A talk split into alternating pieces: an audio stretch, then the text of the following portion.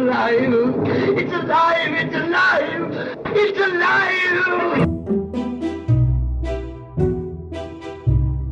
Hello there, and welcome back to Meet the Thriller Author. I'm your host, Alan Petersen, and I hope this message uh, finds you well and eagerly awaiting our next uh, thrilling conversation with a mystery thriller author. Over the past few months, you might have noticed an unexpected silence on the podcast. Uh, life, as it often does, uh, threw a few curveballs my way. I've also been uh, busy uh, writing my own thriller novels, and so I had to take an unannounced hiatus from the podcast took way longer than I ex- expected, and so uh, I apologize for the radio silence uh, for this uh, long of a period. I understand the anticipation and excitement each episode brings, and so I'm really sorry about the uh, sudden break. Um, I also want to thank the folks who have reached out via email asking for an update and wondering if the podcast was over forever. Well, here's the good news I am gearing up to bring you some fantastic new episodes. I've been in touch with some of the best selling thriller authors out there, and they're just as excited as I am to dive deep into their stories, their inspirations, and the secrets behind their spine tingling tales. I want to thank each and every one of you for your patience, understanding, and unwavering support for this podcast.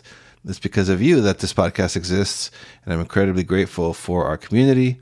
So please stay tuned and get ready for some thrilling conversations ahead. And just a quick plug here before I go for my own thrillers that I mentioned before I've been writing. I do have a new novel that I released uh, back in July. It's called Under a Crimson Moon, and it's the fourth book in my Elijah Shaw crime thriller series. You can check those books out at thrillingreads.com forward slash Shaw. That's S H A W. I appreciate your support as always. And until next episode, keep those pages turning. And remember, every story has a mystery waiting to be unraveled.